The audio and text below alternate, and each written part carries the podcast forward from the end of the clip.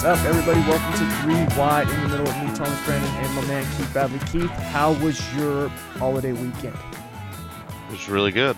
All it right, was really good. it was all right. It was good for me too. Although I did have to, I did have to do some work. Um, luckily, I got to do some work while I was watching a full slate of racing, which was an incredible weekend for racing. Oh man, it probably the best weekend in racing, if you ask me.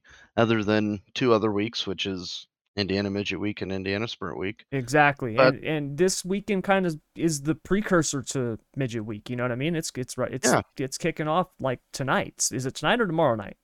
Um, tonight I think they're in Granite City. Yeah, they're in in Illinois, Illinois. tonight, but tomorrow night. weird. Yeah, but tomorrow night is start of midget Yeah. week, and it's back to back. They run what nine times in eleven days or something. Like it's oh, dude, it, it's something like It's that. It, insane. it changes yeah. days here per se. Yeah. But yeah, So yeah, so it's a it's definitely a good good, good way to uh, kick the summer off. Exactly, yeah. Because I hate. I, I'm not a big fan of the summer. I hate the heat. We talked about this last week. But if Yep. if I'm gonna deal Uh, with the heat, at least give me racing, and that's what we got. Absolutely, so, yeah. absolutely. Race cars in in the summertime yeah, Yeah. definitely, definitely. It's one of the best best things about it. So helps you get over the the heat. yeah, absolutely. Good so.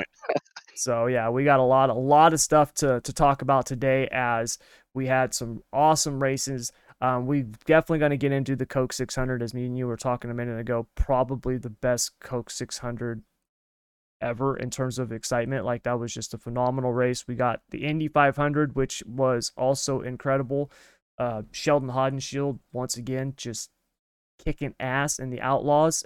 Just another stellar run and victory, and we get it all started with the Monaco GP. Now, I'm, Keith, I know you're not big F1 guy, but Monaco is basically like this weekend of the year is not only uh big in terms of you've got the three major you know sanctions series running right you've got the coke 600 the indy 500 and the monaco gp but it's also a crown jewel for each series like monaco is the race in f1 now it has lost some of its excitement and and luster because of the fact that it's the racing there sucks okay? Um it's the racing is not very good because the cars have gotten so much bigger and wider over the years. And it's a street course in Monaco.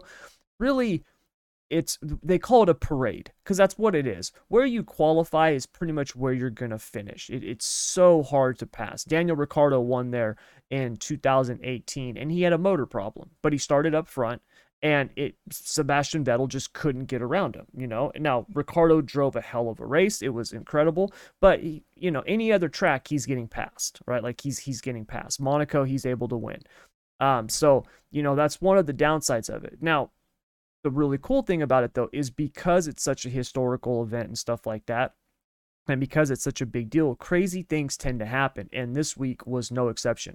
They had absolute like torrential downpours. I mean, it was just, I mean, like the term cats and dogs does not do it justice. It was raining so much. So they had gone out, they did the parade lap, and then they ended up red flagging the race because the rain was so bad. Now, there's a lot of purists out there that are like, they should have just raced. Dude, the water was, there was standing water in parts of the track. Right, I know they've got rain tires. I know these things are high performance, but come on, you guys, this is not a It's also really dangerous. yeah, and it's not a circuit, right? It's a street course, right? Which means that it's got street gutters and street drains, okay? Like it wasn't built to deal with the rain and 20 F1 cars. So they red flag it for like an hour. They end up getting the cars back out there.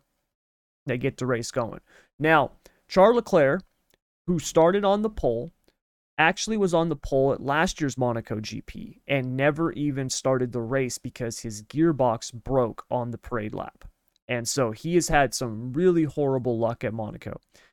This year, he starts on the pole once again, and the race starts, and he's out front, and he is the man to beat. And it looked like he was just going to win. Like it pretty much was like, okay, he's going to win the race, and there's nothing else that anybody can do about it. Well, Ferrari, for whatever reason, really screwed the pooch on their pit stops. There was a lot of jostling going on because the track was starting to dry out. It was still wet, but it wasn't raining.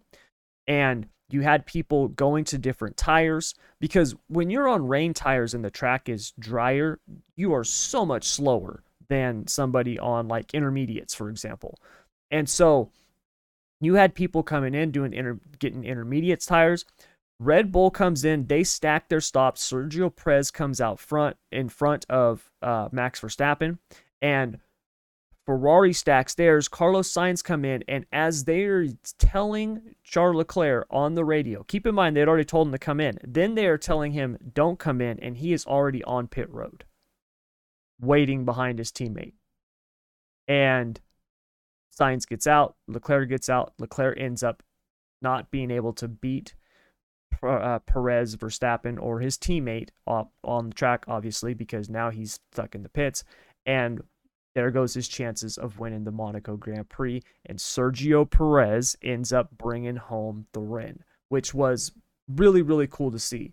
Um, and for those of you who are not big F1 fans, understand this weekend was literally like the the weekend of redemption for F1 drivers or former F1 drivers, as we'll talk about the winner of the Indy 500 in just a minute. Sergio Perez last week was told team orders when leading the race that he had to let his teammate Max Verstappen by. Now, Verstappen was on tires that were six laps newer. But the tire degradation at that track was so bad, meaning just the tires were wearing out so quickly. There was no way on God's green earth that Sergio Perez was going to hold off Verstappen. Verstappen was going to pass him. Verstappen was going to win the race, right?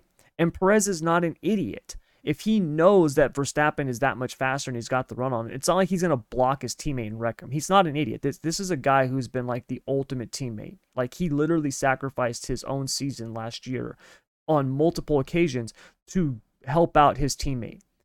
And just let him race. Just let him race. Let Verstappen pass him. Let Perez try to win. Like, what's the worst that can happen? He wins. Now, I know both of them could wreck each other, but dude, that's racing. What are we doing? Like, come on now. What are we doing? Right? Are we racing? Like, come on. Let him race. And they they made Perez give up the spot. He had to do it under team orders. He was not happy about it, which I would not be neither. And then this week he comes out and wins the race. And there was no team orders. There was no, they just, they let him race. He won the race. Now, Verstappen wasn't in a position to pass Perez anyways. If he had been behind Perez, I don't know if they would have given him team orders. I really don't. I don't think they would have just because there's really not even a spot to just like pull over and let your teammate by. Like you got you're almost to have two cars side by side there like it's a it's a dangerous situation anywhere. So for him to come back after that and win was really, really cool. And so just cap off to Sergio Perez for getting the victory. Um, he's had a, a, really, really good season so far. And now, after last week, uh, Max Verstappen has got the points lead. Um, I think he had the points lead anyways, but he's uh, pulled away a little bit from Charles Leclerc. And Leclerc, who looked to be the favorite going into the season, um, or excuse me, at the start of the season, is now they've had some tough, tough luck. Um, he has just really had some bad luck, and this last week at Monaco uh, was just proof of that. So, Keith, I, I know you didn't see. Did you see any of it or highlights of it or anything? No. No, yeah, nope, it was sure a, it was an incredible race, man. I I enjoyed it. I was happy to see Sergio Perez win. He's one of those guys that that you root for. Like he's hard to to not root for. And so, yeah, awesome race to him. I felt really bad for Charles Leclerc because, um, like I said, just tough luck for him. It really was. And now he is nine points behind behind Verstappen. And Perez is only 15 points behind Verstappen in the points championship. So, really good race for Perez and Red Bull. But speaking of Charles Charles Leclerc,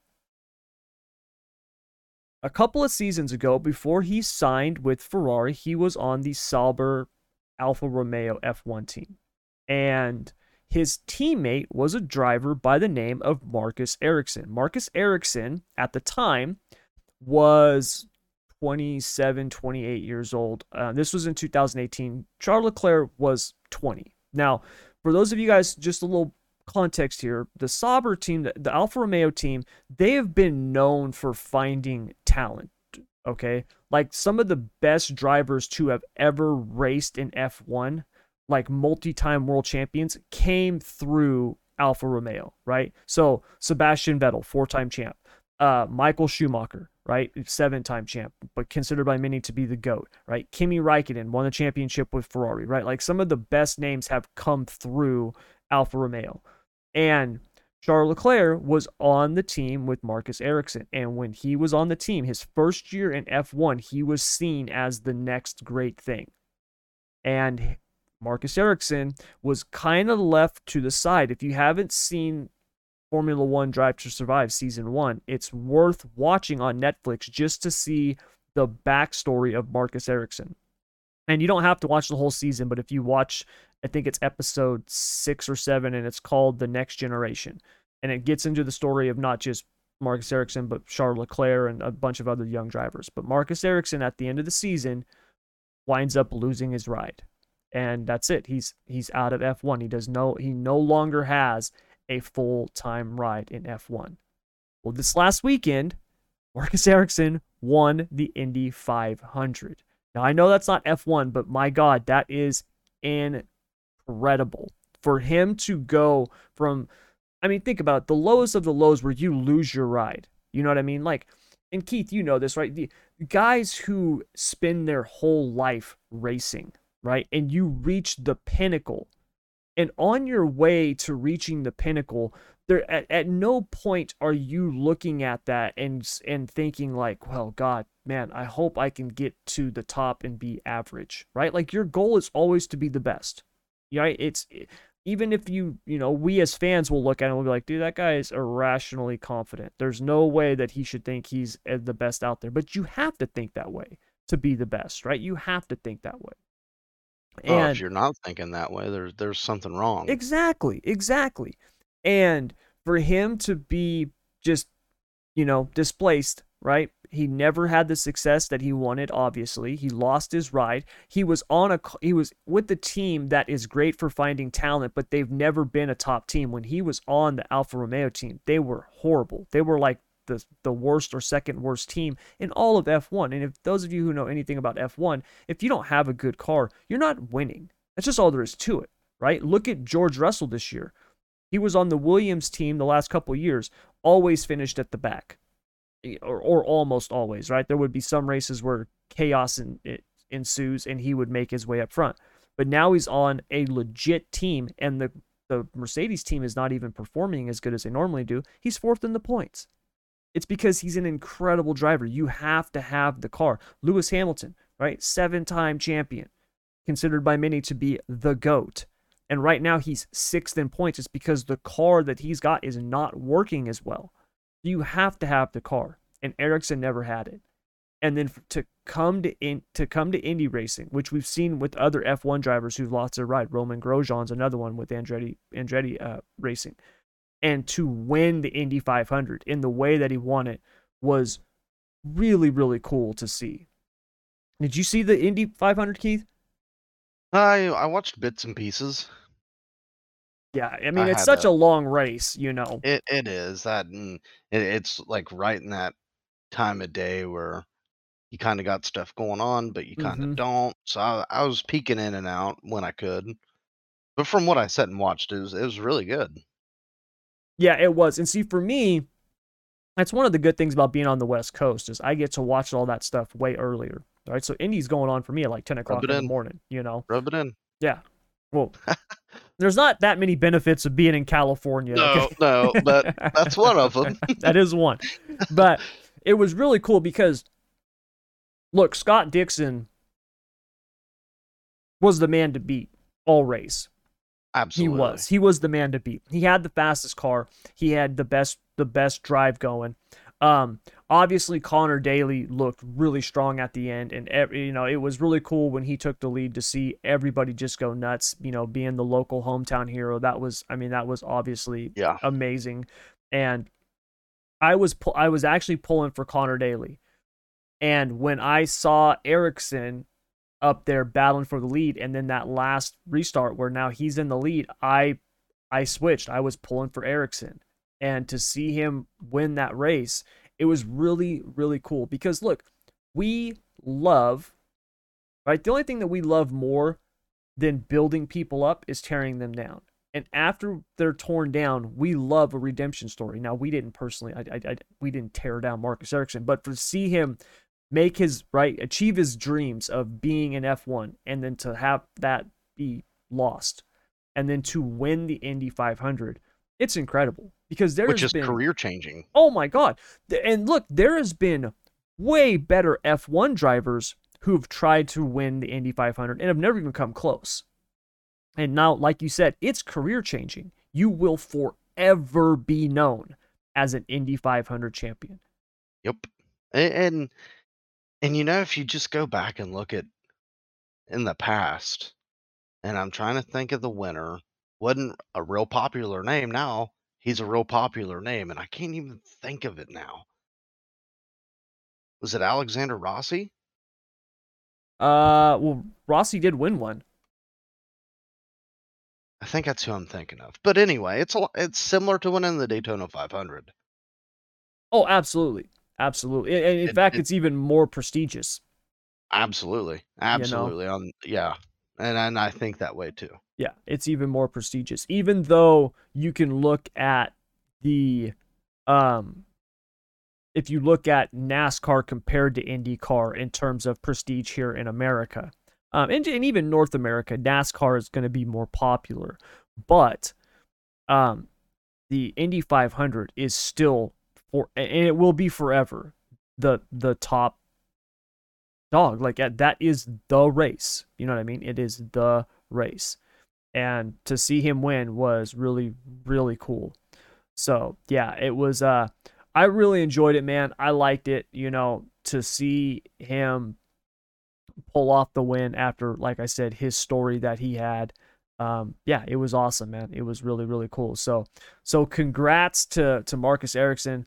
Um, cool that he was able to find a ride in the Indy cars and bring home a win in the Indy 500. So yeah, that was and to uh, do it for Chip Ganassi. Yeah, I know, man. You know that that was that's uh, even better. Yeah, it is, man. It's just awesome to see. You know, and uh watching it, it was really cool because Jimmie Johnson, right, former NASCAR great, um, he actually had a really good race going. I mean, he was running an awesome race. Now he ended up wrecking, he lost it there. Turn two was a mother.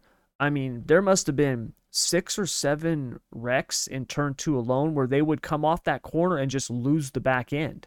Um, it was a and it, it it's not like these were like these weren't the back markers. These were like top 15 drivers. And I guess from what they were saying on the on the broadcast I was watching that the wind was really bad through there and when they would lighten up with the fuel, right, with the setup and the cars would just come around. And it makes sense. Yeah, absolutely. Especially when you're going that fast, right? When you're doing 200, uh, yeah. 220 or whatever it is, you know? so, so yeah, hats and, off to him, man. It was awesome. And, you know, just, just looking at it, it, it was, it's a staple win. Yes, forever. Especially for a guy that's been knocked so low mm-hmm. and has had a low point. point, and I'm not going to say in his life, but probably in his racing career for the past I don't know how many years. Probably I'll say the last five years. Yep. To to get that big of a win, that is a career boost all in itself. Yeah, absolutely, absolutely, man. It's incredible. that, and he gets to put it on his resume. There ain't yep. too many people that get to put that on the resume. Yeah, forever, forever. It's on there, cannot be taken away. So yeah, congrats to Marcus Ericsson, man. That was a that was an awesome race, man. It was cool to see. But after the Indy 500, we had the Coca Cola 600, which was Ooh. just an incredible race. And to talk about the Coca Cola 600, we got a new segment that we're going to be doing. It's going to be we, it's called hits the mark or misses the mark. And so we got a couple of things that we're going to cover about the Coke 600 with our new little segment idea here. And we're going to do that right after this quick break.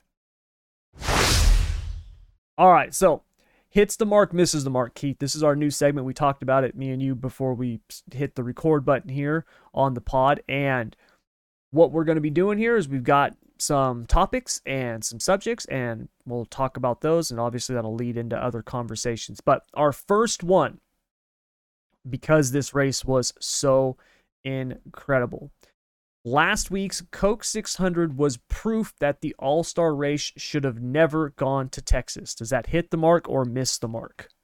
Hits the mark right on the head. Absolutely. I'm with you. Hits the mark. That race was incredible, man. Absolutely incredible. Oh, it was probably one of the best races this season. I I think it was the best race this season. I really it's gonna do. be it's gonna be hard to beat. Yeah, yeah. The race was long.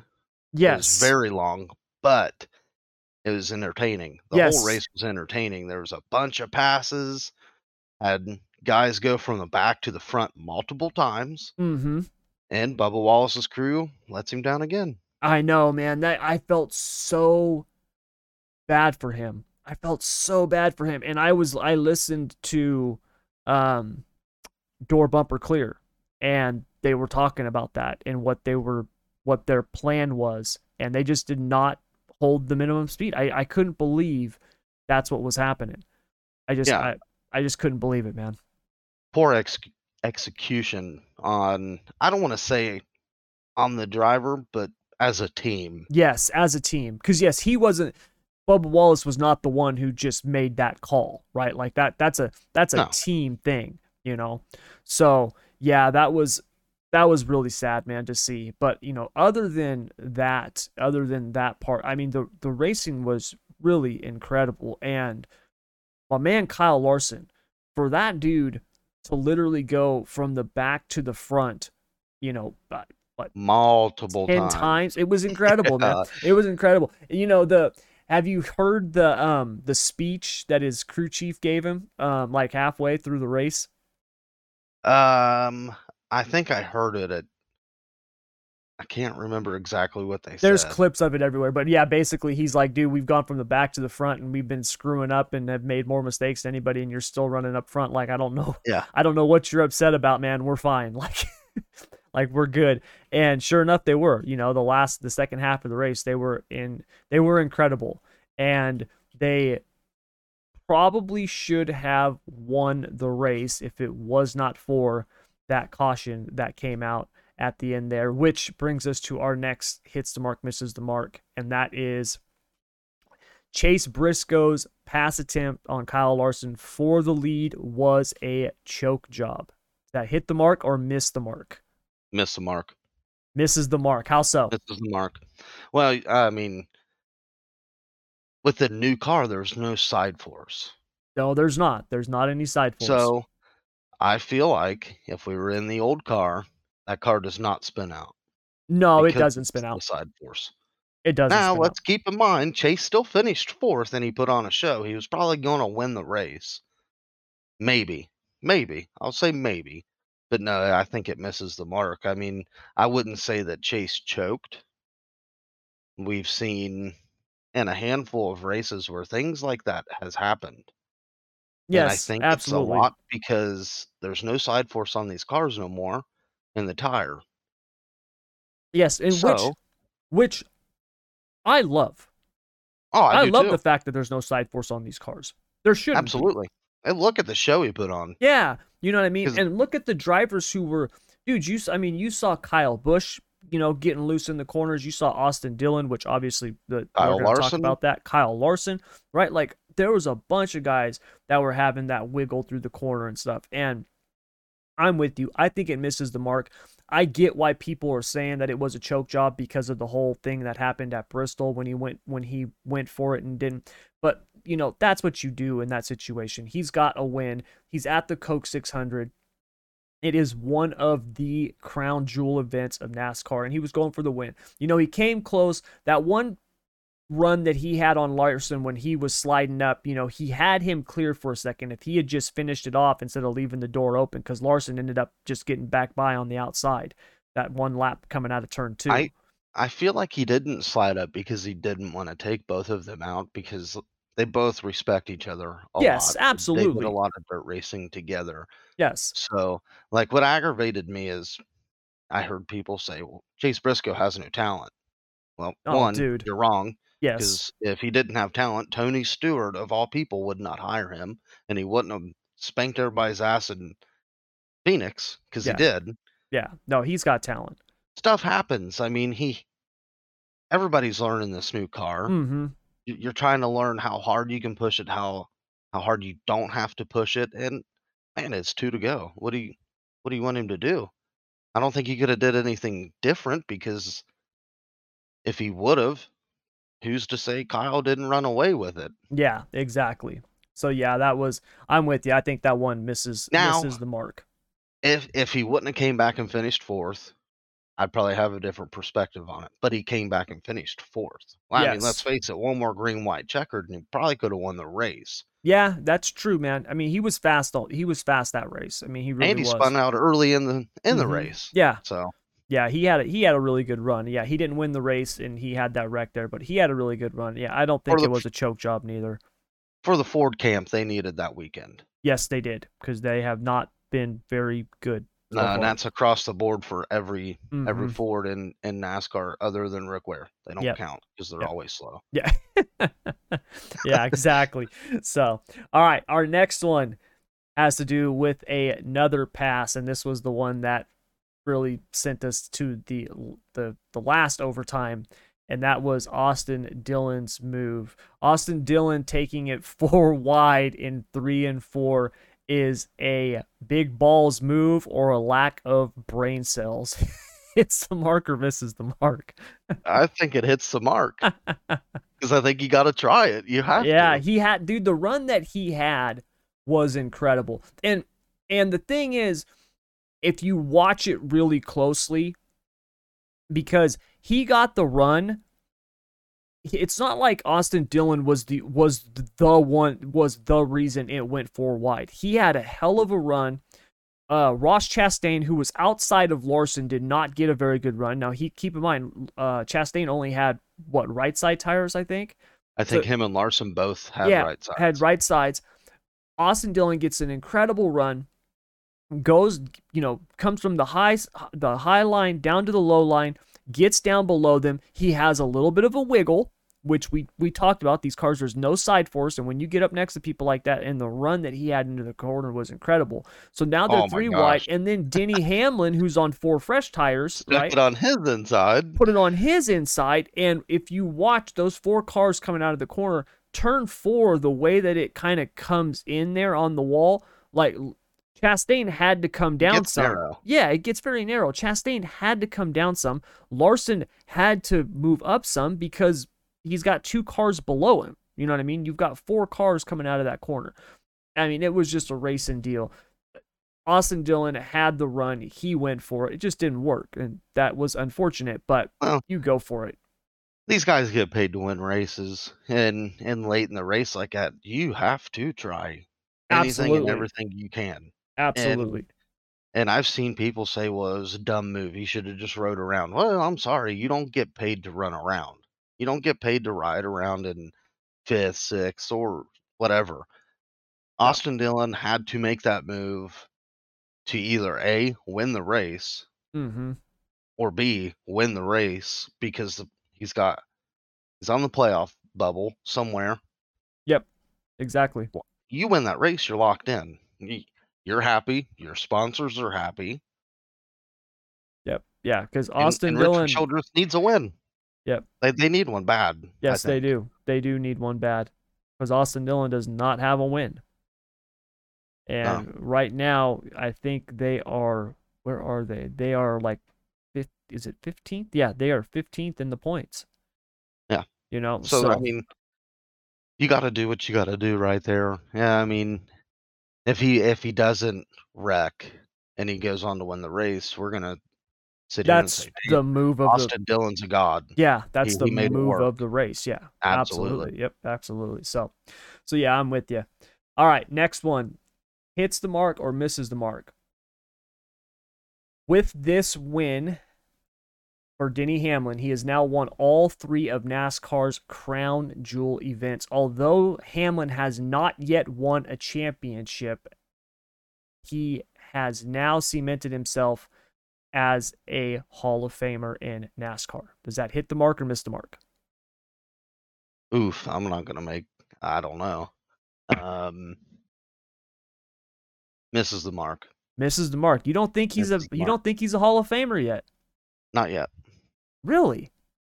Well, I'll put it this way: if Kevin Harvick and Denny Hamlin retire tomorrow, Kevin Harvick will go to the Hall of Fame first. Well, yes, and Kevin Harvick should go Should. to the Hall of Fame first. I'm of the I- opinion that everybody who has won a championship Deserves it. is a Hall Is of a Famer. lock. Is a Hall of Famer. lock. Yes. Yes, I'm with you. I feel like, and, and I and I think Denny Hamlin is a Hall of Fame guy, but to cement that, he needs to get a championship. Yeah, I'm I'm with you. It's close, man. if if It's not, close, Denny will be known as the Mark Martin of this generation, which is really a bummer. which is, Which is and, really and that's no takeaway from Denny Hamlin because he's a hell of a race car driver. hmm Um, he he may have backed into that one at the Coke 600, but that's no takeaway. No. Look how many just alone three Daytona 500s, hard to do. Yep. Very hard to do. And he won two of them back to back. I think, yeah, two Yeah. of them back to back for Mhm. sure. Um, Yeah. No. And and look to win a 600 mile race, part of it is It- being there at the end. Attrition. put himself there at the end. Yeah. yeah, I mean, you you've got to be there at the end. If Mhm. not, you're what are you there for? Exactly. If you're, if you're there to wreck 20 laps into a 400 mile or 400 lap race, Yep. 600 miles. But no, that's my takeaway from it. I'm sure I'll get beat up about it, but Uh, I mean, I'm with you. I I think it's close. I really think it's close. it's very close. Yeah, It- if- it's really close. if uh if you looked at the number of wins and the the events that he's won and stuff like that, it it's hard to it's without the championship, it's hard to to just say that he's a lock. But it's also hard because when you look at his resume, it's hard for it's hard to say that he's not going to get in. That's you know he's Yeah. he's right on the line right now in my opinion. Well, and and I also feel like if even if him and Martin Truex Jr. retires tomorrow, I Mhm. think Denny should be in before Martin. Yeah, I mean, Truex yeah, has Martin, a championship. Martin has a championship, but Denny Hamlin's accomplished more. He's a more accomplished race car driver. He's won every crown jewel race other than the Brickyard 400. They took that away, so that's I didn't even think of it as a crown jewel anyway. Yeah, I didn't either really. But Denny's got a bigger and better resume than Martin with a championship or without a championship. Yeah. So that's Yeah. just how I feel. I'm with you. It's a tough one. It's a tough one. Oh, it's a it, it's a it's a hard one. That was Yep. a hard question. Yeah. All right. Our our last hits the mark, misses the mark for NASCAR. We do have one more after this. NASCAR just confirmed that Phoenix will hold the championship weekend race once again in 2023. This move by NASCAR is a huge mistake. Is that hitting the mark or missing the mark? I'm gonna say missed the mark because Really? Phoenix race is a snooze fest. Okay, so then that you mean that that hits the mark? y- yeah, it hits the mark. It I'm hits the mark, sorry. Yes. I was backwards. Yes, hits, hits the mark, for sure. Yes. Yes, I can name I'm with you. five tracks right now that they could go to and it'd be better. Yes, I'm with you. I think I'll take it to take it to Bristol. take it to anywhere but Yeah, anywhere but, Phoenix. I Phoenix. God, I you know what I mean? Like I, maybe right now in the current state, you know, Phoenix might be slightly better than Martinsville because of the shifting, but like other than that, I yeah, I have not been happy with the with the, the No, Phoenix the- races. And look, the- that was with the other cars. You know what I mean? Like the, in Yeah. even last year's race, like yes, Kyle Larson's race, you know, it came down to the wire and stuff like that, and like that was cool. But the overall race was not awesome. And then this year's race was a snooze fest. Like don't don't take nothing away. Chase Briscoe dominated the race, but the rest of the race also sucked. It's not like he Yeah. was head and shoulders above everybody else and there was great racing going on from second to 36. No, the race was just boring. It just was Yeah. not good. Yeah, and and like you said, yeah, Chase Briscoe won. That was the most exciting part. Yes, exactly. look at the way Chase Briscoe stomped his way to NASCAR, that's exciting all in itself yes. because he, he went got an ARCA ride, won by volunteering at the race shop. Yep. And he and he worked for it. Yep, exactly. Like that's why that's why that race was somewhat interesting. Other than Yeah. that, the race sucked. And yeah. I. I think it's also not I don't want to say unfair because at the end of the day, their life is just not fair. But I just think it's dumb to have the when you have a playoff the way that they have it now. It was one thing when you just had your season and and the points and it just ended every year at Atlanta. Like that was the last race on the schedule. That's where it ended, right? But now that you have this whole playoff and the final four and whoever does the best at the last race, that like that's who's winning it. I think it's ridiculous to have it at the same track every year. Switch it up. They switched the, pro, the the Super Bowl up. Yes, exactly. Mm, take it to different venues. I mean, if that's the case, hell, take it back to Homestead. Yeah, something. Do something else with it because it's got to be better than Phoenix. You cannot just leave it in the same place. And I know I've heard arguments where it's like, well, you know, it's got to be somewhere where there's good weather. It's got to be all these different things. Well, Oh, dude, who there's- cares? There's a bunch of places that you can find good weather in that you know that part of the that time of the year, right? It's not like the race. It's not like the, the race is in January. Like, give me a break. Right. You know yeah. what I mean? Like, come and on. and that argument could be said for the first half of the schedule. Exactly. Like that, uh, you know, come on, give me a break. So I, I think it's ridiculous that they're doing that. I'm Uh, not, and- I wasn't happy about it. And it makes sense because they're taking the All Star race back to Texas. They already have tickets on sale for that. Yep. I just it's I take it to North Wilkesboro for Christ's sakes. Do something else. Just do something else with Change it. it. Yeah. Go to Vegas. P- Take that Absolutely. one to Vegas. It- If you, if you want to argue the the weather and the market, take it to Vegas. You Yep. have good weather and it's a big market. yep, exactly. And it's a much better track. It's just a much better Take it to. Auto Club. Yeah, exactly. I mean, we we could go on and on about this Mhm. all day. I mean, you have two Yeah. tracks in Florida. I mean, granted, nobody wants to see a championship race at Daytona, but it'd be exciting. Yeah, Be very exciting. It'd be more exciting than Phoenix. yeah. Or look, man, there's all. I mean, you've got all kinds of play. Any basically anywhere in the South is going to have good enough weather, Yeah. right? Yep. Darlington, uh, hell, Darlington, take Darlington. kick right? ass. Atlanta again, right? Like there's a bunch of places you could take it. Why does it have to be Phoenix? I just don't get it. So yeah, I I think it completely just it it hits the mark because it is a mistake and it's one of the big problems that I am having with NASCAR because there's certain I think that there are some things that they are doing right and they're doing incredibly well. And then there's some things that they are just so Head scratchers. Like off what? on yes you know like when it comes to their branding and what they're presenting and what they're trying to present i think there's stuff that they're that they're just so missing the boat and it just i'm really worried that it's going to cost them in the long run and I, I really wish they would just get things tightened up and figured out you know and it's just yeah i i don't know so i think they they just big mistake on on I mean, that. Or even ask the drivers where you guys want the championship race at. Yeah, take a vote. You know, I mean, do a vote of the drivers. Something. But I have I have a feeling this is all based on TV. well, it has a lot of it has to do with TV. be. Yes, yes, And it sucks that it's came this way because I mean, let's face it, years ago we didn't talk about TV ratings for race. not like Now you do now. No, driven. uh, uh Every and it's driven by the TV money, unfortunately, and it's too bad because the great thing about racing was the event, right? Like that was the thing, Yeah. right? Like I watched NASCAR races every weekend for years, right? I mean, But I can tell you right now, the first time that I went to a NASCAR race, it was incredible. And the first race I ever went to was Sonoma. But the first time I went to a super speedway, when we went to Vegas, like it was like the first or second year that it was Yeah. open. Dude, it was have been awesome. incredible, man. Yeah. It was incredible. And that atmosphere and being there and just the, it was awesome, man. There was nothing else I had ever experienced like that. And that experience is gone now. And I feel like they've taken some of the experience away. Oh, they have, absolutely. Hate Absolutely. me if you want. Say what you want. I wish they would go back to the traditional victory lane interviews. They like, yeah, they've the got to do better with that stuff.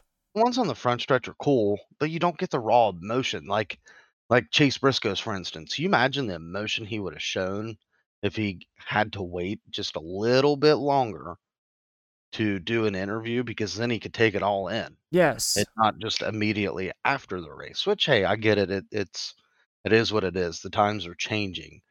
But even then, move the whole victory lane celebration to the front stretch then. Yeah.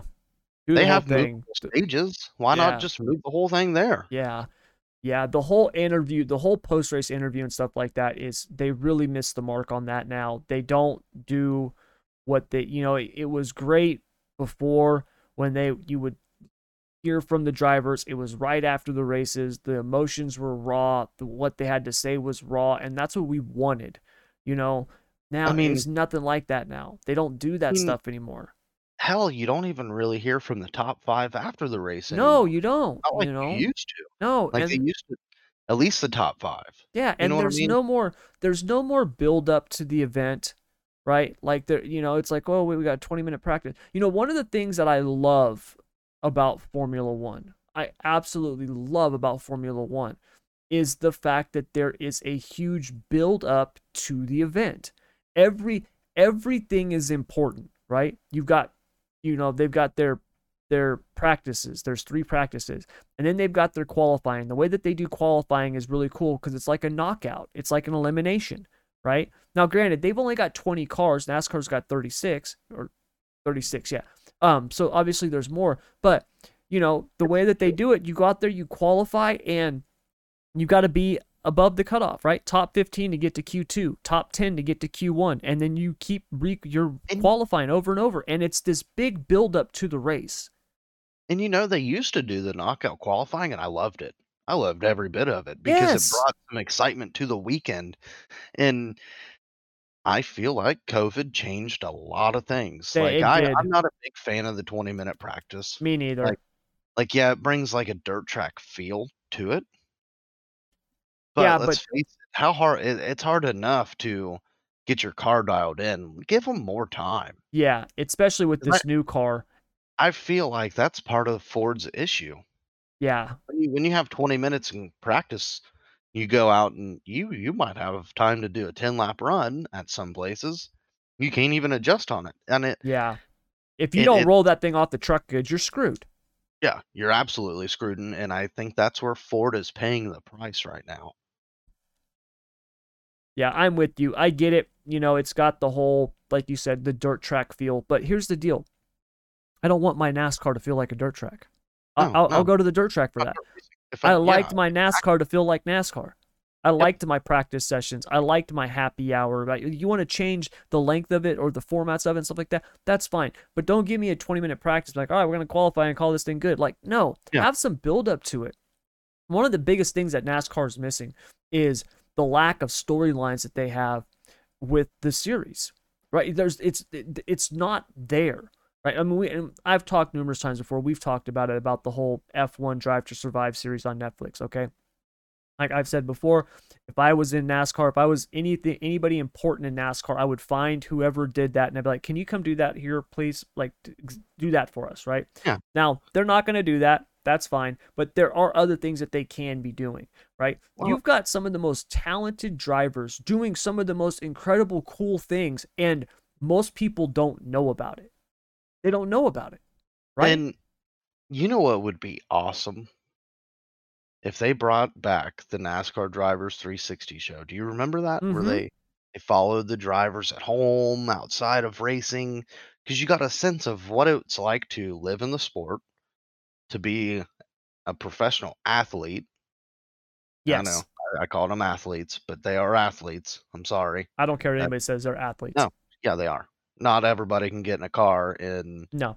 sweat your ass off, lose 10 to 20 pounds in a race. I've played every major sport and I've raced, and I can tell you right now the hardest thing I ever did was race.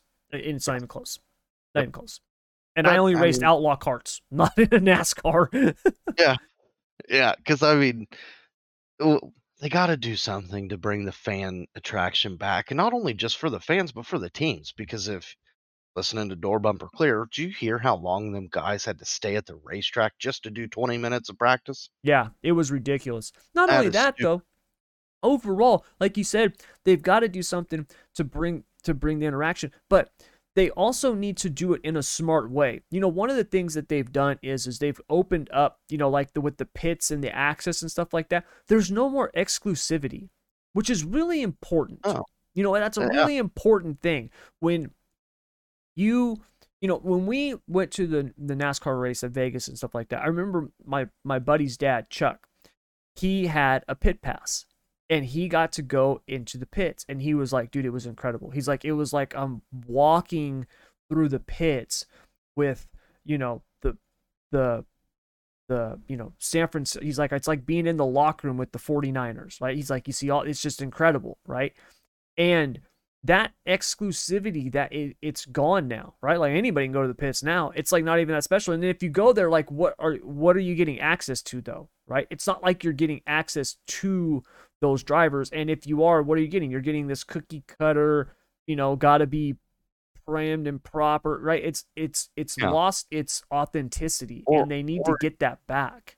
Or you get cold shouldered a lot. yes And, and that's what drives Which me is- nuts. which is easy to do and that's the thing right when it's not exclusive it's easy to cold shoulder right you that Yeah. that can't be on the drivers they have a job to do right if there's Absolutely. 20,000 people going to be coming through the pits how much time can those drivers actually devote to Not individuals no she got to focus on on the race itself. And, and exactly you know that's one thing I love about dirt track racing. Not many people. I'm not going to say not many people, but there's a lot of people that don't get pit passes, and you can just walk right on through the pits and and meet your favorite driver and meet the superstars of the Outlaws yes and and not get cold, ugh, not get cold shouldered. yes exactly. At least I haven't. Yes. No, me neither. Me neither. So yeah, they really need to fix that because right now NASCAR has the in I terms of the the age, like the age demographic and stuff like that. They're they're the oldest. You know, their fans are literally dying off, and they are they're not bringing in a younger generation. You know the did you know that the tracks that NASCAR goes to that they do not have freaking cell phone service? What the man? Like really? We're in 2022. Yeah, And dude. Ridiculous. Seriously. I can go stand out in the middle of a field in freaking Branson, Missouri and have cell phone service. And you're telling me that when I'm at the Charlotte Motor Speedway, my cell phone ain't working? Like seriously? Like, you're I'm in you're in a, uh, you're in a metropolitan city. It's not like you're on the outskirts of, you know, BFE. Like dude, you're right in the heart of the town and you don't have cell phone service? And and uh, and that that falls back on the racetrack. Your Absolutely. Absolutely like- that does. Like I'm going to use this as an example. We went to a Cincinnati Bengals game this past season. It was a Thursday night game, no service. The Bengals fixed it. They put in free Wi-Fi for everybody. So when we went back for the Garth Brooks concert with 80,000 people there, Mm-hmm. cell phone service. Yeah. I was blown away. Like, okay, so they they they seen the issue, they fixed the issue, and now you can use your cell phone. We're in 2022. Yes. It's the year 2022, and there's no excuse to go to a racetrack and a not to be able to make a phone call. yes. B can't send a text. What what if your kid's lost and they have a phone themselves, but they can't make a phone call? Yeah. Well, not only that, but think about it in terms of the the advertising and branding and exposure that you can have from it, right? How cool would it be if you've got more people at the racetrack sending texts, showing tweets, video clips, stuff like that, or the drivers, right? How much easier it would be for them if they could just sit there and do shorts and stuff like that right there on eh, at the track. It's just, you know, it, it it's one of those things. And not only that, if you have people right that you're trying to to bring into your sport as fans right younger generations right you got early 20s 30s that type of thing teenagers right who who have the attention span of a fruit fly. You know what i mean? Eh, and you cannot Yeah. expect them to go sit down at a track right for, For four five hours. hours four hours and do nothing. Like dude there's gonna be lulls and no this last race was incredible. There was still parts of it where it was dull and boring where if you were there at the track you would want to check your phone or do something right? You it Just because you look at your phone does not mean that you are now disinterested eh, from everything, right? You can still be engaged. And it opens up possibilities that you can do with apps and stuff like that. How cool would that be if you could actually have cell phone service and things like that, free Wi Fi? And now you can sit there and you can look at telemetry of your favorite driver, right? Or maybe or get their radio. Yeah, stuff like that. You know, there's so, all kinds of things that they can do with it. Let me ask you this if you're a sponsor, how would you feel if you was doing a, a track day. I'm going to call it a track day where you go spend the day with a Sunday with the team. And they the the team owner or PR rep says, "Hey, welcome to the racetrack. This is the here's your itinerary. Put your cell phone away because you're not going to need it because you don't have cell phone service." And yeah, we're in Charlotte, North Carolina. Yeah, I. Be, me, that would push me away. Yeah, it would. It push me away. I'd be pissed. It, Absolutely, it, because you're going to want to share on social media that hey, such and such business is hanging out with Denny Hamlin, and we can't tweet out a picture because we don't have cell phone service. Yeah.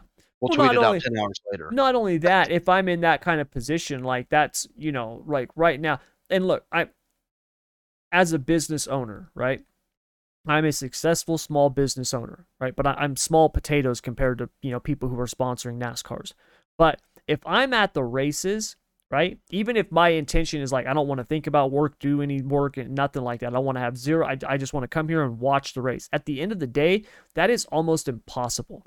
I always am going to get a message, a text, a, a you know, DM, something that is like, hey, asking a question or needs help or something like that. I cannot just have zero connection to it. I have to have connection to it because there are things that just happen sometimes, right? If I have a client and they're like, hey, man, I can't access my content, right? And they're paying money for that content. I need to be able to fix that. I can't be like, crap, I'm at the racetrack. I need to go literally out the gate to the other end of the parking lot so I can find freaking cell phone service. You know what I mean? Like, that's stupid.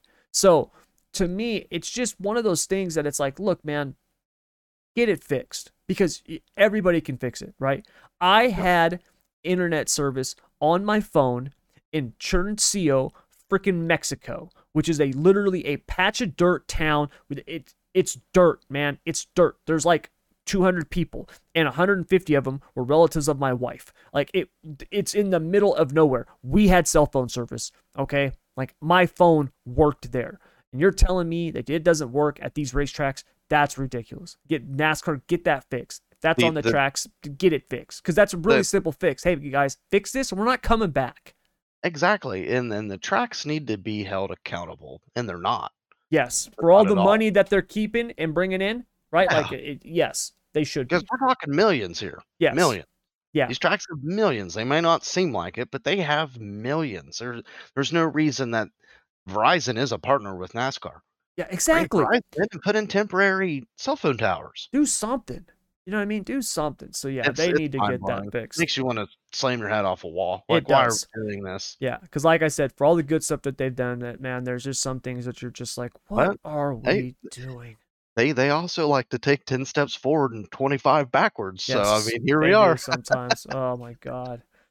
Okay, so that's going to wrap up our NASCAR stuff. Now, we do have one more hits the mark, misses the mark, and it's on the sprint car side of things because, poof, my, my Ooh. man, our boy Sheldon yeah. Haudenschild's been tearing it up. So hits the mark, misses the mark. Sheldon Haudenschild scored his fifth win of the season at Lawrenceburg and his third win in the last four races. So Sheldon Haudenschild is now in the perfect position heading into the summer to make his championship run. Does that hit the mark or miss the mark? I got my big sledgehammer out and I'm beating the mark down. That's me too, man. Me I mean, too. He is in perfect position. Oh my god, he is on fire. And not only that, um these these first of all, he's now second in points and he's only 34 points behind Brad Sweet. Okay. And and Brad's starting to struggle. Yes. He, he's starting to struggle. Yeah, he's not he, he hasn't he, he doesn't seem to be having the um you know, it used to be like he not winning, but he was like always on the podium, always in the top 5 um his his those all those top five seem to be turning more into top tens lately. And granted, that's yeah. obviously he's still leading the points. He's still doing well, but um yeah, it just seems like these other guys have been really picking it up. They got figured out. Yeah, and you know, we talked about I this this year I said I thought this was going to be the year for Sheldon Haudenschild with these guys coming together and they have I mean, they're proving me right right now. I mean, obviously we still have a long ways to go, but my god, they 3 out of the last 5, he's been on fire and these they've all been different tracks. It's not like they've all been the same right? Like he, it, it, he, they're different types of tracks. He's got he's got five wins on the season, which is more than any other driver. He passed Carson Macedo with this fifth win, and dude, he's just on a tear He's- right now. On a He's won the last three of the four. Yep. So It's been If an incredible run. if I'm a betting man, or if I was, I'd be uh, I'd be going and buying a lot of Sheldon right Yes, now. I'm with you, man. I'm with you. So yeah, I think that that absolutely hits the mark because he's been on a tear and is looking really, really good right now. And, and they kind of started slow this season. They did, they did, but they've got You don't want Sheldon to get hot, I don't think. No, and you know, last year it was at the end of the summer. Um, I think it was like right before you had got on the pod with me, but I had said that I thought Sheldon Haudenschild, he was my dark horse to to finish the season strong and win the championship. He had been on a hot streak, and I had said that you know when this team gets it all together, they're going to be good. And it kind of fizzled out. He ended up not finishing as strong as I had hoped for. And they started off a little bit slower this year, but man, Yeah. they're they've got it together now. I, I'm gonna try not to go off the beaten path here. But World of Outlaws, can we change the schedule, please? Can we stop going to Williams Grove 27 times in a season? Can we can we stay in Indiana a little bit? Because we have some really damn good racetracks, and Lawrenceburg put on a damn good race Monday night. It was a really good. It was a I'm really good race. Yeah, Sorry to the PA fans, but we need more Indiana shows. We have two to your 47. yep. Well, And I get it. I get it. I get why, but come on. yeah, yeah, I'm with you. I think Vegas, there's some other really good tracks out there that There they should are, be hitting. there yeah. are. Which is they've actually, you know, they've got the, they've got. I think it's, I think it's tomorrow. Is tomorrow night the first night of the Northern Tour? Tour first, is. yeah, first leg of the Northern Tour. So, Yep. And I to me, I I absolutely love Huset's. The High Bank Nationals is one of my it's it's on my bucket list of the yeah, races that I want to go to. Um, I think that track is just so cool and unique. And yeah, they've got some they've got some big ones coming up. They've got they obviously like you said, River Cities is coming up uh, tomorrow night. Then they go to Huset's. Then they got two at Knoxville.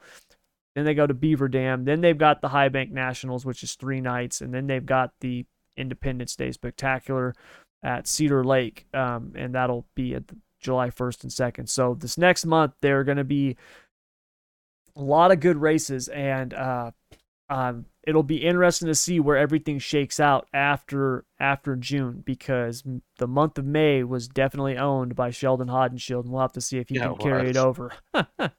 I think he will. I really do. I hope so, man. I hope so because he's so, been on a tear. Yeah, and I, I mean, he's my favorite. I, I hate to, and I hate to be to, biased. yeah, I hate to root against my man Brad Sweet, and I'm not rooting against Brad Sweet. I just want to see Sheldon get a championship because I think he's gonna have an amazing career, and I don't want to see him end up like his dad. Um, Yeah, Which, look, at the end of the day, if I could say, hey, man, you can have Jac Haudenschild's career, I think anybody would take that. oh, but- absolutely, hundred percent. But yeah, I, I want to see him. I want to see him get a championship. When you get a championship, it just makes things so much better, and it just legitimizes you in a way that is not possible without one. So, so hopefully he can do it this year. It'll be interesting to see. But yeah, so we've got one other big dirt. Not really an event. It's kind of its own little thing. It's a holiday. Yeah, it's a, it's a holiday. It's a it's a 12 day haul, 11 day holiday. yeah. Indiana Midget Week kicking off. Oh man, uh, they've got like where, where they're in Illinois tonight, right? Yeah, they're in Illinois tonight. Then they Indiana Midget Week. I mean, to me, it kicks off tonight, although they're not in Indiana, but officially kicks off tomorrow night. They've got nine. What is it? Nine races in 11 days. They end at. Is it Kokomo? Kokomo. Yeah, they end at Kokomo. Kokomo, and I got to tell you, I'm looking forward to it, man. This is one of my favorite things. Uh, one of my favorite times of the year. Um, Yeah. It's I just I love it. I always watch the races. I obviously I've not I've never got to go to them, which once again is on my bucket list, but I'm really looking forward to it. Who is your who's your your your driver for midget week, Keith? Who do you Team got? I knew you were going to say T-Mez. I It's knew you were going to say that. I I got to tell you, man, just as a fan, I would love there would literally nothing would please me more than to see T-Mez go out and dominate midget week. I- It really Oh. would. Me and you both. Yeah, I would love to see it, man. Just I, it would be so cool to see. Um I mean, is he going to? I don't know, but it would be awesome to see. Well, it's so hard to tell because Yeah. everybody brings their their double A game for midget week because Yeah, it's a big deal. In in my eyes there's there's three weekends or I'm going to say 3 weeks in racing that are probably the best. The Coke 600 weekend with the 500 and the Formula 1 race, mm-hmm. midget week and sprint week. By far by none, them are the three best. But Yes. I, I feel like with the midgets, they're cars that are on rails. That's team has to a T. Mm Mhm. Him and Justin Grant both. It's going to come down to one of them two. I hate to pick two, but if I had to pick two, they'd be they'd be right there. Well, the driver that I was going to pick was going to be Justin Grant. It's hard to not. Yeah. You know what I mean? He's been he's been really really good this year, man. Really good. Um He's been on fire. yeah, he has. You know, another I I am looking forward to seeing the other driver that I'm that I'm that I'm curious to see how he's going to do during midget week is Mitchell Moles. I hope I'm saying his last name correct. It's Moles, right? Yeah, Mitchell Yep. Moles. Cuz he's a rookie. You know, he's a rookie There's a lot of attrition there. Huh? There's a lot of attrition there in that week. Yes, absolutely. And, you know, it's one thing to run the USAC National Midget schedule. It's another thing to run midget week, right? Because you, like we said, there's you're you're whole racing almost every night. Yeah. Almost every night. And and you know, and to put it in an easier term, so you'll go to Bloomington the first night, and then you'll go to Lawrenceburg. So that's a two and a half hour drive, give Mhm. or take. I'm gonna say three hours in a hauler. Yes. Well, you got to do car maintenance. You got to wash the car. You got to get everything prepped for the next race, and to do that in the first four nights, because you're going to go from Lawrenceburg to Haubstadt. There's another three hours. I'm going to say four hours because you're in a hauler.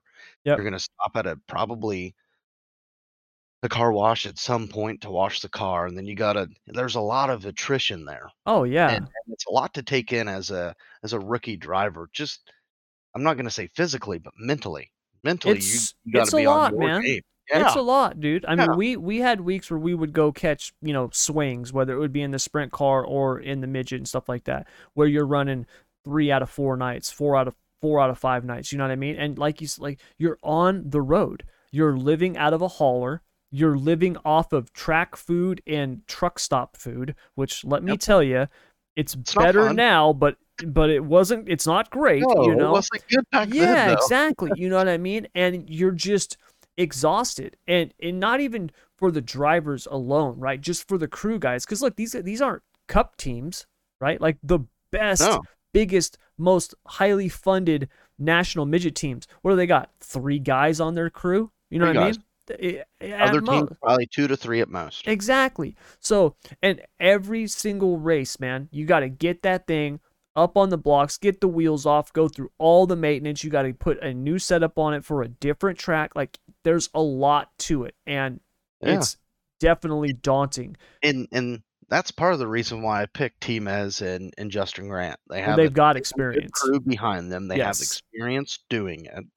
Because let's face it, experience wins races. Experience wins championships. And these two guys, they they Mhm. have experience. Yep. And they have the crew to do it. I think outside of Keith Kunz, RMS Racing probably has the most people traveling with them to every race. Yeah, I would say so too. Because I mean, not only do you got track maintenance and, and car maintenance, but you got to check every nut and bolt because you miss one bolt that could end at night in a absolutely, in a, absolutely, in a, big way too. Yep. I mean that, that that's flirting with the bringing the car back in one piece or multiple pieces. Yes. Yeah. Exactly. Yeah. And that's I, where I think the, the the attrition for Mitchell Moles will come into play. I don't think so. I think he'll be fine, but it could. Yeah. Uh, well, right now he's he's like third in points, and it it'll be it will be interesting to see how he does. Like I said, just because it's such a different animal uh, this yeah. week. And and another person, and not to pick on him, and I think this is going to be Ryland Gray's big test. Yeah, I'm looking forward to. I, I I'm looking forward to it, man. I am too. And, I and, think it's going to be good for him, man. I can't wait. and wait. I hope I hope he runs really good keep the car in one piece and move on to the next one. Yeah, I'm looking forward to seeing how he's going to do. Tonight, uh, do I was going to say I'm looking forward to seeing how he's going to do um, at uh, Circle City. So what's that? The eighth? Yeah, yeah, the eighth because he's running the 410 at Circle City weekly right now, so he's familiar yeah. with that track. And and that'll help. That mm-hmm. helps because he's going to go to a lot of tracks that he's never been to, that he's never seen. I'm not gonna say that he's seen because going and watching races and then going and racing at that same racetrack is two different animals. Yes. Way different because definitely a different point of view. Yeah, exactly. yeah. Uh, but I think this is going to be his first big test, and and I'm not taking nothing away from him, nothing at all. So hopefully, if he hears it, he don't take it the wrong way. Ah, But as a mental and a physical approach, this is his first test, and I I think he'll be fine. Yep, I I really think do. so too. I'm looking forward to. As long as he can it. bring the car home in one piece and move on to the next one, that's a win. Yes, That is a win. Yep. So yeah, that'll be fun to watch, man. I'm looking forward Oh, to I that. I can't wait. Yeah. So yeah, midget week kicking off. I I can't wait for it. It's just uh, it's a great time of the year for racing. It really is. Really is. Yep. The the doors finally open. Racing season is finally here. Yep. It's in full swing, and it's the best week of racing. Yeah, it's it's awesome. It's awesome. So yeah, should be fun. So that's gonna do it all this week, you guys. Oh, actually, no, it's not.